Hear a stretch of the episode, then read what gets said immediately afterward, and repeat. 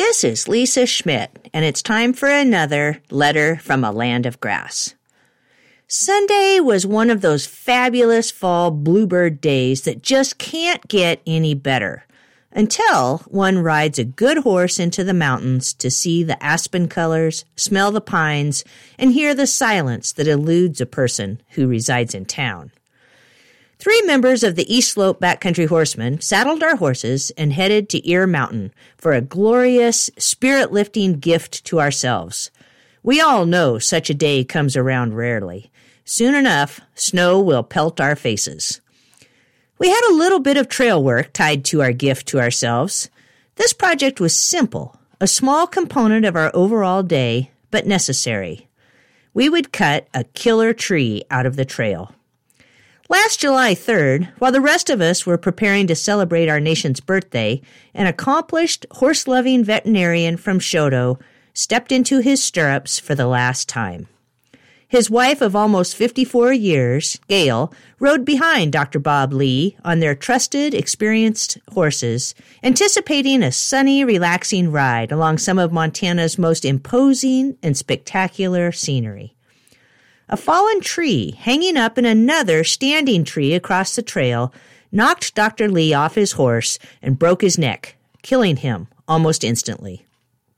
The tree knocked Gail from her horse, too, in her effort to get to her husband. A few le- weeks later, one of our group, Gary, rode with a friend along that same trail, spotting the killer tree a mile or two from the trailhead. Neither rider had a saw. I have a saw. Gary knew where to go. Colleen knew Dr. Lee and wanted to prevent another accident. Together, we had the knowledge, skills, and supplies to cut that tree from blocking the trail. Also, we wanted to honor a man who held the same love for horses and the mountains that we hold. I called Gail to ask if she would mind if I told this story and to let her know that someone had cut that tree out of the trail.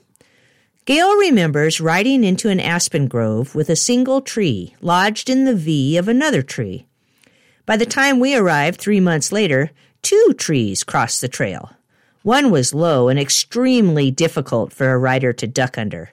The second one was lodged higher, stuck in the V of another tree. We debated whether a horseback rider could make it under that one. It would be tricky. Dr. Lee's tree did not appear particularly risky. It didn't crash down on top of him or force his horse to roll off a cliff, yet it killed a ballast of his community who loved his family. We cut both of those trees out of the trail, with some help. Three riders from Fairfield rode into the aspen grove just as we were cutting down the first smaller tree. They took turns with the saw and we all carried logs off the trail. Then we leaned back and told stories of wrecks we had in the backcountry. We all know our own personal tree in the trail might be around the next corner. Yet we still take the risk. The magnificent power of sheer cliffs, squirrels chattering, spruce grouse fleshing, our shoulders soaking up the sun, and a good horse as our partner compel us to take that risk. To quit waiting for life to come to us and really live.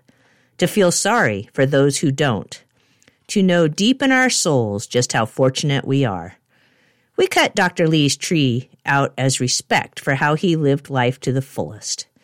Then, for the rest of our ride, we really lived. I'm Lisa Schmidt. To learn more, visit www.alandofgrassranch.com.